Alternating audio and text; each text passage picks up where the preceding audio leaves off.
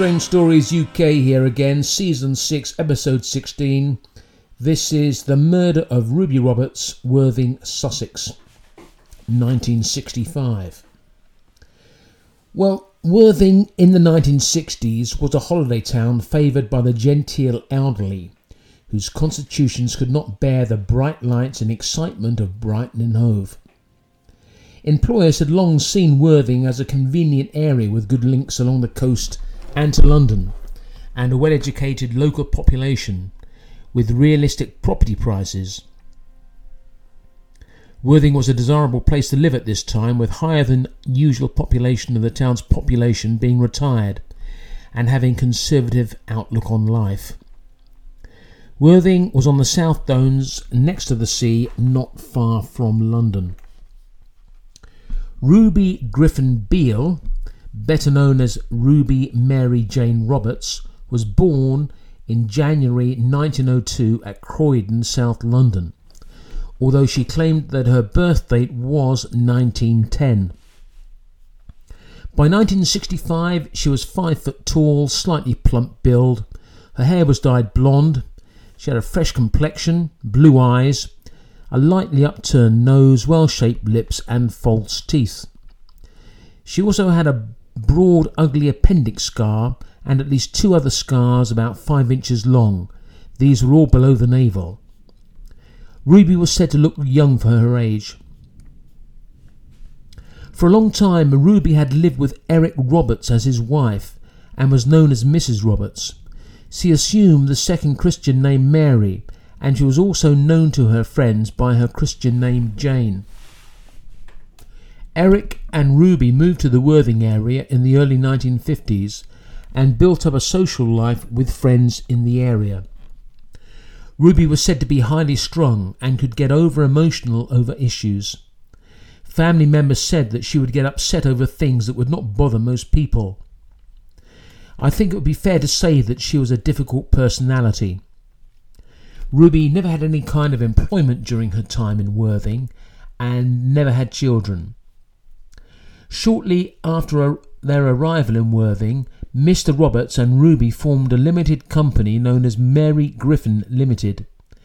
This dealt in the reconstruction and conversion of property.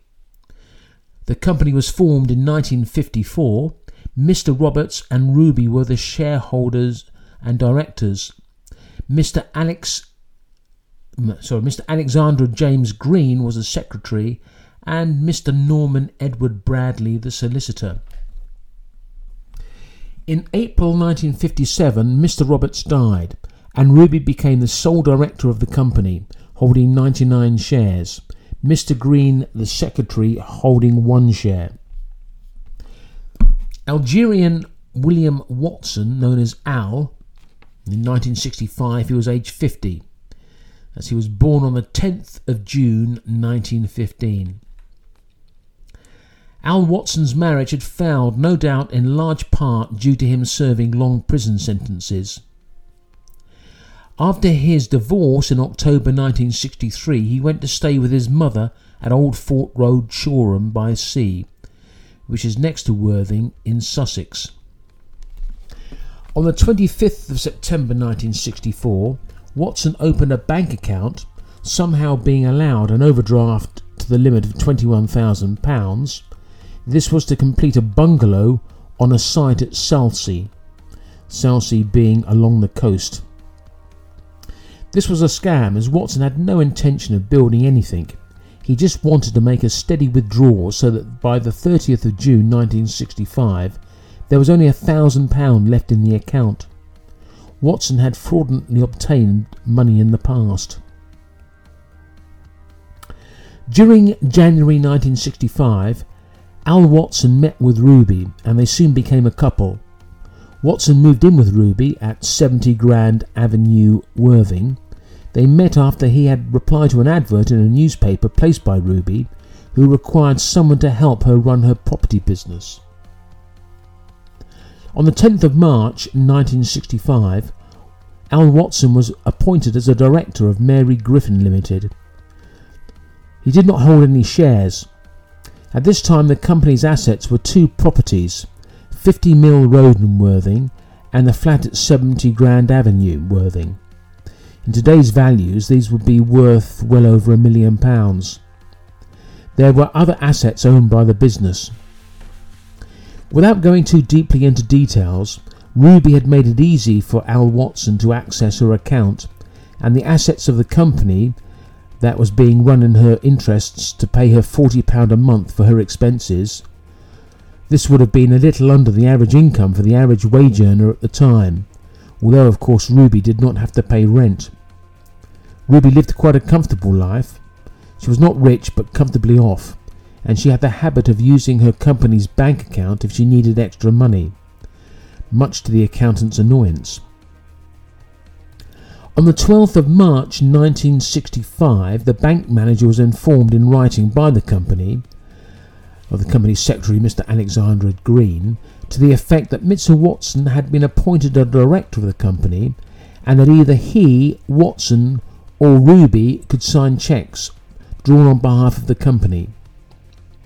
Al Watson had been introduced to the bank manager by Ruby during January 1965 although he said his name was Michael Watson using a different Christian name. Watson was to assist with the building conversion work.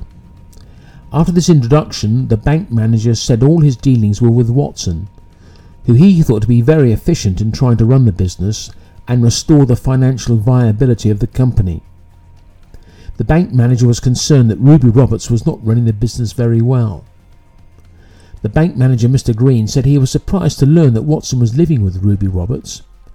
He described Ruby Roberts as highly strung, an emotional type of person, and completely unbusinesslike. Mr. Lewis was the manager of the Alderwick Road Bognor branch of the Midland Bank, who had lent Watson the money to build the bungalow at Selsey during September 1964. Mr. Lewis went to visit the site in February 1965 and discovered that no development had been started. The site was overgrown. This despite the fact that most of the money to construct the building had already been withdrawn. Lewis later discovered that Watson had sold the land. It's unknown if the Midland Bank knew where Watson was living. This is probably the reason why he was using a different Christian name. Well, it was around this time, uh, February 1965, that Watson and Ruby first met with the Coat G's.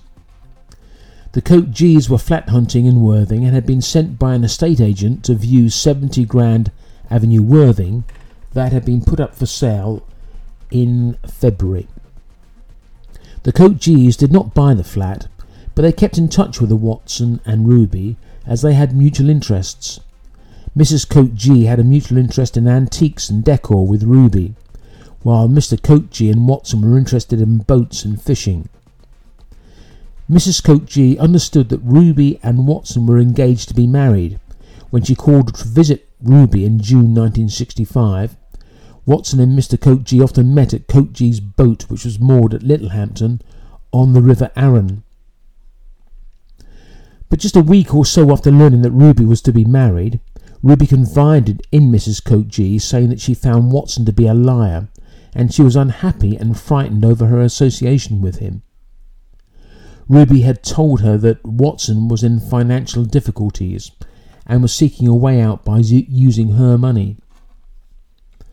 Mrs. Coat G later told the police that she had only met her a few times after that. She described Ruby as a very nice person.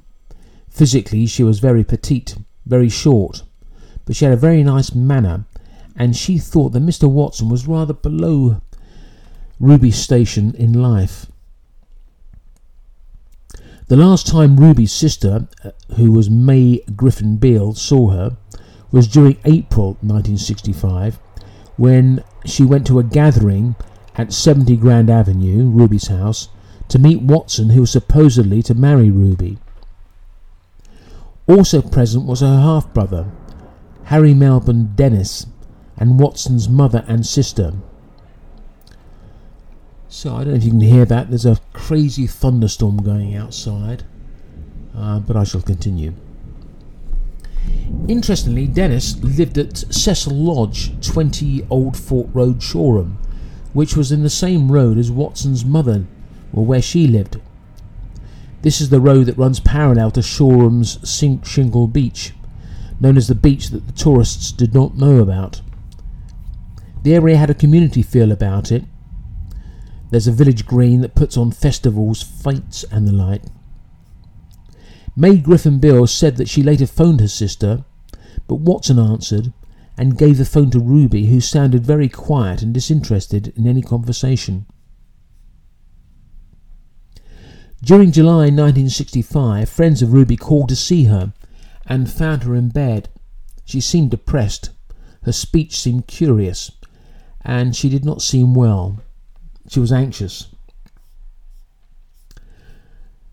Tuesday, the 20th of July 1965, one of these friends, Mrs. Leonard, telephoned Ruby, but the phone was answered by Watson, who told her that Ruby had gone off to Bath in the West Country with friends. They'd gone off in an old Bentley motor car. He explained that they were old school friends and Ruby needed a holiday. He stated that she was very happy. The man was called Peter, but he did not know the wife's name. They were friends with the late Mr. Roberts, Watson said that he was keeping in touch with her by telephone and they were planning to go on a tour of Wales. Twice during July 1965, Watson visited his doctor, saying he could not sleep. He was tense and anxious. on the 20th of July, the doctor increased his dosage of a powerful sedative drug, Tuinal. At about 5 pm on the 21st of July 1965, Mr. Coke G, the owner of the fishing cruiser moored on the River Arun at Littlehampton, and who was friends with Watson, called at 70 Grand Avenue in his car and picked Watson up. They drove to Littlehampton and went to the boat where Watson told Mr. G that he had persuaded Ruby to go back with friends who had come up from Dorset on the previous day, and she'd gone back with them during that evening. The two men did some work on the boat. As far as Mr. G can remember, there were three gallons of fuel in the port tank and four gallons in the starboard tank. The normal consumption of fuel under normal running was one gallon per hour. This would represent an average distance of five or six miles per hour. The two men left the boat at 7:30 p.m. Mr. G returned Watson to his flat at Grand Avenue. G told Watson that he had a luncheon appointment in Worthing the next day, so Watson would have known that he would not be using his boat. On the next day, which was the 22nd of July at 10:15 a.m., a group of fre- people were on board a boat travelling towards the river mouth of the River Arun. Mr. Howard was one of the people on board. He knew Mr. Coke G and was surprised to see Watson on Coke G's boat approaching from the sea. Coke G's boat was drifting, and Watson shouted that the clutch had gone, and he appeared to throw an anchor over the side. Mr. Howard said that Watson appeared very angry. It was arranged to get the boat towed up to its mooring from the harbour mouth. On Saturday, the 24th of July, Coke G had been informed about his boat which he went to inspect and found that the clutch had burnt out.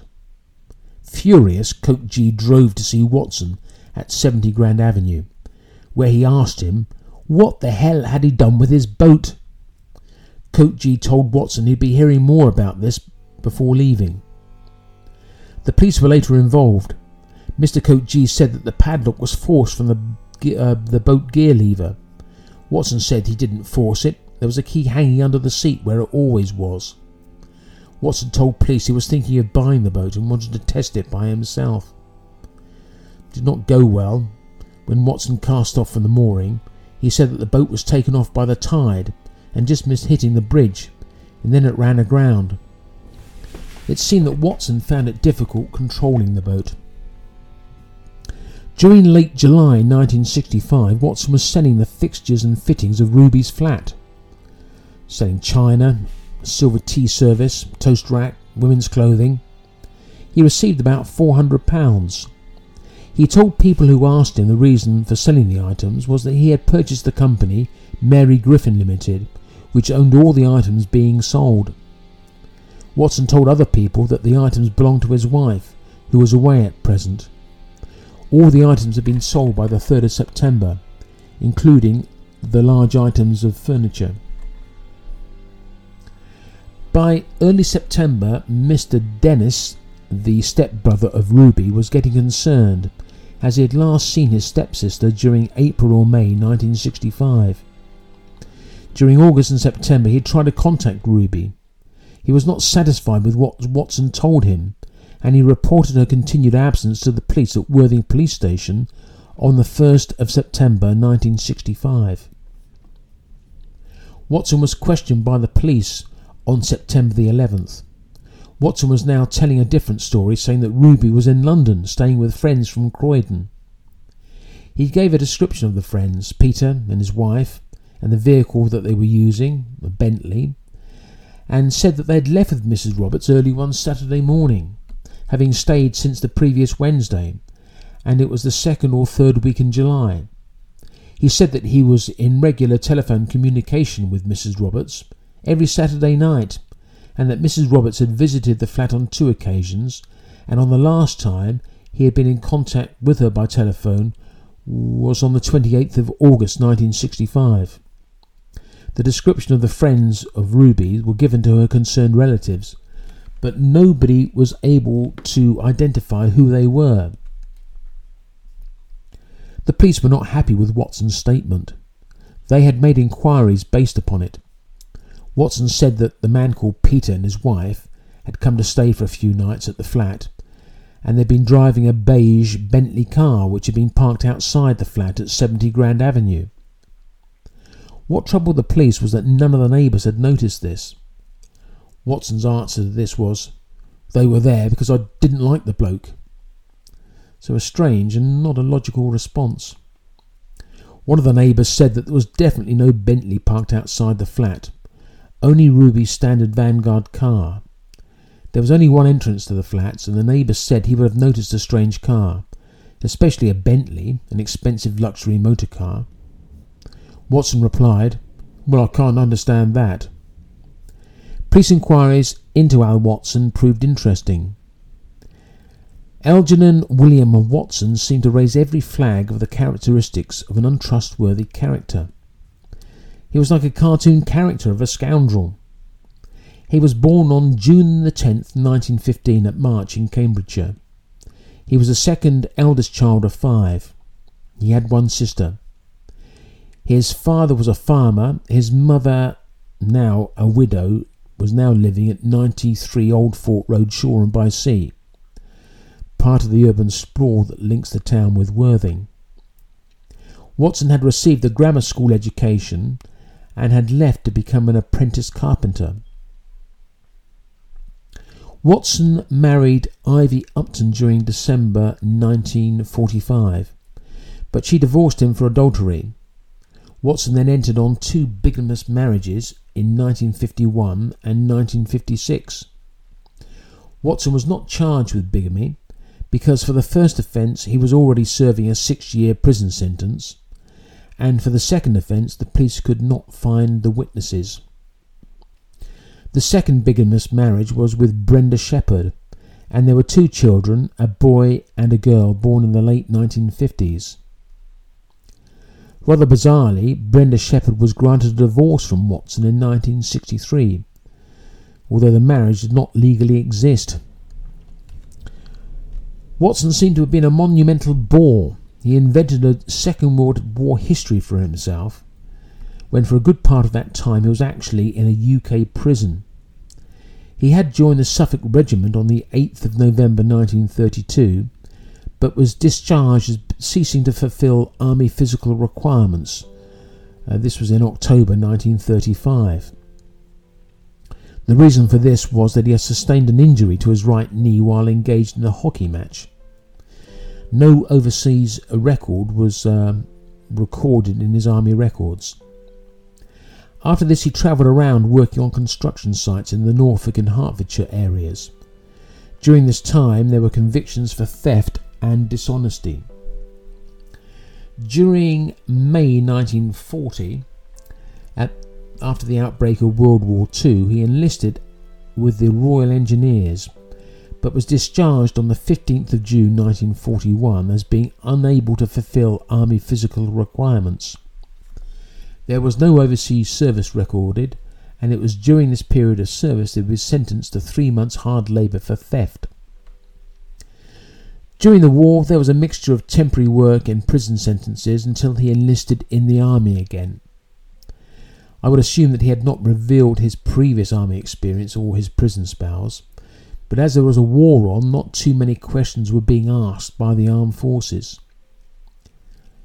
Watson enlisted in the Royal Fusiliers during October 1943 and was posted to the Infantry Training Centre and then the Army Reserves until December 1946. Again, no overseas service was recorded. Watson was awarded the 1939 45 War Medal and was described as a sound, reliable soldier. However, Watson told many stories about his war record serving overseas, which must have been imaginary. Following his release from the army, there was a there were business failures, working for short periods on building sites and farms, and spells in prison. He was employed in other jobs such as a chauffeur, a gardener, but he was always dismissed as his character was not being thought satisfactory, and he used false references to secure positions. The two longest prison spells that he had were six years and five years. Watson moved to the south coast in 1962, living in a dormobile vehicle, travelling around building sites. Watson states that he was self employed on various building sites until his association with Ruby Roberts in December 1964. During this time, he was living in a dormobile. He was being pursued for debts, including for the cost of the vehicle that he was living in. Ruby Roberts' niece told the police that she had met Watson in her aunt's company on a number of occasions. The niece understood that they were going to be married. She said that she couldn't really say whether her aunt told her that Watson had asked her to marry him or if she said, We are going to get married. The niece said that she felt nearly sure that Aunt Ruby told her that Watson had asked her to marry him. Watson had told the niece about his imaginary war exploits when he served as a commando, telling her of her, the methods. One story was a mission in Norway when he had to break into a safe during the war. He told her that he was able to kill a man with a blow from the side of his hand. I would imagine that after the war there would have been a few delusional characters such as Watson, who had served in the forces and heard some stories, and later retold them, imagining it was them that had experienced them. The niece described her aunt Ruby as having an artistic temperament with mood changes, quickly going from very cross to placid. The police thought that Watson had met another woman who he was interested in romantically. It seemed that the woman who drove a red Mini had been visiting him whilst he was alone at the flat at Grand Avenue in Worthing. Watson admitted to replying to what could be seen as a dating advert and they'd spent time with each other after Watson said that the woman just turned up at the flat. The police must have been working out that Ruby had gone missing. She'd been unwell and depressed, There'd been arguments between her and Watson. Ruby's company was in money difficulties, and it seemed it was more than likely that Watson had embezzled large sums of money from it. Watson was now entertaining other women at the flat. So, what had happened to Ruby? Watson said that the business was not doing well, and Ruby wanted to get away for a while. She said that she did not want to be disturbed by her bank manager or accountant, and she left Watson according to him, strict instructions that she did not want to be disturbed by anyone. And Watson claimed that he promised her that he would make sure that she would not be contacted. She had been suffering from ill health and was worried about the business, and she needed a holiday. 1.45 on Wednesday the 15th of September 1965. Mr. Starr and others fishing on the beach saw the body of a woman, unclothed except for a green scarf knotted around her neck, on the incoming tide at Denge Marsh at Lydd, at uh, Romney Marsh in Kent.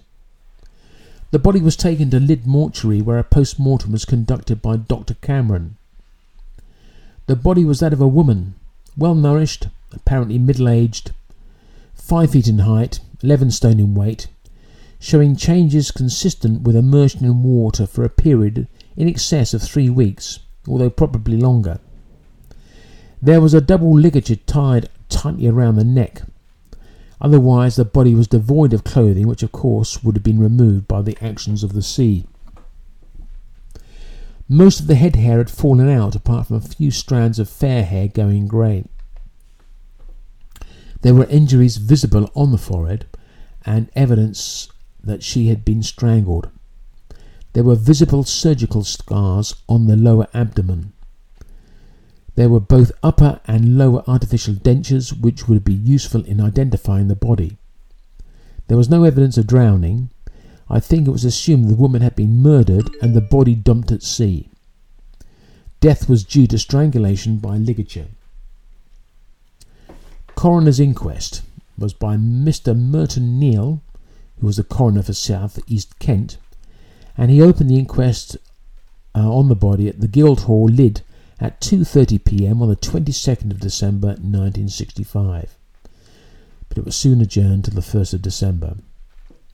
Dental records indicated that the body was the remains of Ruby Roberts. 4:15 p.m. on Friday the 17th of September 1965. Detective Sergeant Jackson saw John Watson, Al Watson, at Worthing Police Station. Record his first interview on the 11th of September 1965. He asked Watson if he'd heard from Mrs. Roberts in the meantime. Watson said no, he had not. Watson then dictated a statement, not under caution, giving an account of how Mrs. Roberts had left the flat and her subsequent movements.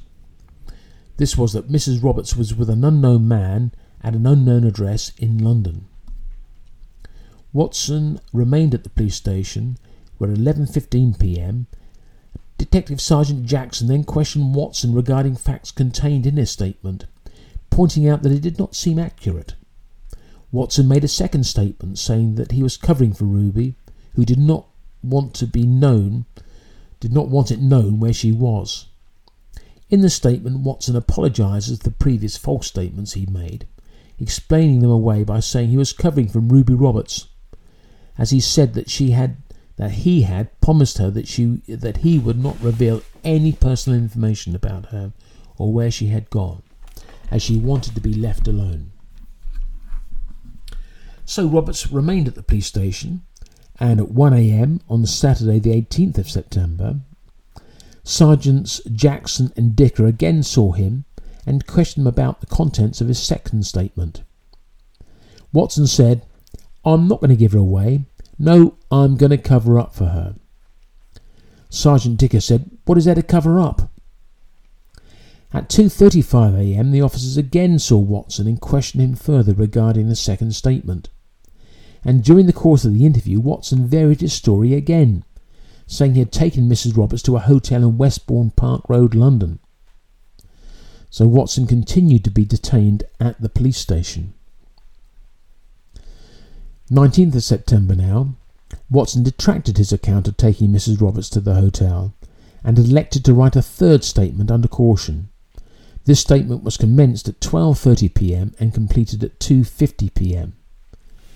So it took well over 2 hours. At 3 minutes past 3 pm on the 19th of September, Watson was then ambushed by the police. The policeman, Sergeant Dicker, told Watson that they were in possession of information which may prove that Mrs. Roberts was not on holiday. Watson said, Where is she then? If you know that, bring her here. Dicker told Watson that they can't bring her here and that they think, or we think, that you know why. They then explained how a woman, which matched Ruby Roberts' description, was taken from the sea off of Kent. Watson said, My God. Watson then told the police his version of what happened. He started to cry, and then, this is in his, his words, he said, This is Watson speaking, The bitch, the bitch, Oh, how I loved her. Everything was going so well with the business, but she would spend. I've had no wages. We've lived on sausages for months. Ask the bank manager. He'll tell you. How things were straightening up, just as everything was coming out right. You see, I'd sold some land. Well, a thousand pound of that was going into the business. But it just wasn't me. I was trained to kill with my hands. With the side of my hand, I can break a piece of four by two. I can kill anyone with three fingers. I know the seven points of the body where you can kill. It just wasn't me, not that. She had so many men. She kept insulting me, and the language. Then Watson broke down and cried for a few moments, and then said, in his words, I'm sorry, gentlemen. Excuse me. It all started when she fell over a mat, and I laughed. She went for me and threw a cup at me. I just walked away into the kitchen and she followed. There had been a play on television, one of those suspense things. You don't know what's going to happen at the finish. Not like Hitchcock. She kept on. So I walked out of the kitchen, but as I got to the door, I heard a bang near my shoulder, and I saw, that she'd thrown a knife. It was a black handled one, like a, a prestige knife, very sharp. I went back and slapped her, not on the bottom, but I just boxed her ears. She screamed in anger. I left her and went into my bedroom. I got into bed and felt a bit dozy because we'd been drinking a mixture of wine and gin. You'll find a bottle in the kitchen. Suddenly the door flew open and she came in in her nightdress, swinging a pair of stockings. She went on at me about not being a man. She wanted it at five o'clock in the morning when I got up when I came in for coffee, and again at tea time. I can't do it. I'm 50. I like women, but not that often. Well, could you do it? Well, anyway, she kept swinging these stockings and leaning over me and going on. I whipped them round her neck and strangled her. It wasn't me. If I'd used my hands, I could understand it. My God, I haven't slept since. I prayed for her. Watson then broke down and cried again. When he recovered, he said, in his words, She was on my bed. Her face was purple. I picked her up and took her to the bedroom and threw her on the bed. She moved and I picked some article of clothing off her bed and knotted it around her neck. I don't know what I picked up. I don't know what happened then. I must have stayed in that room speaking to her because I loved her. Time went by, but I don't remember.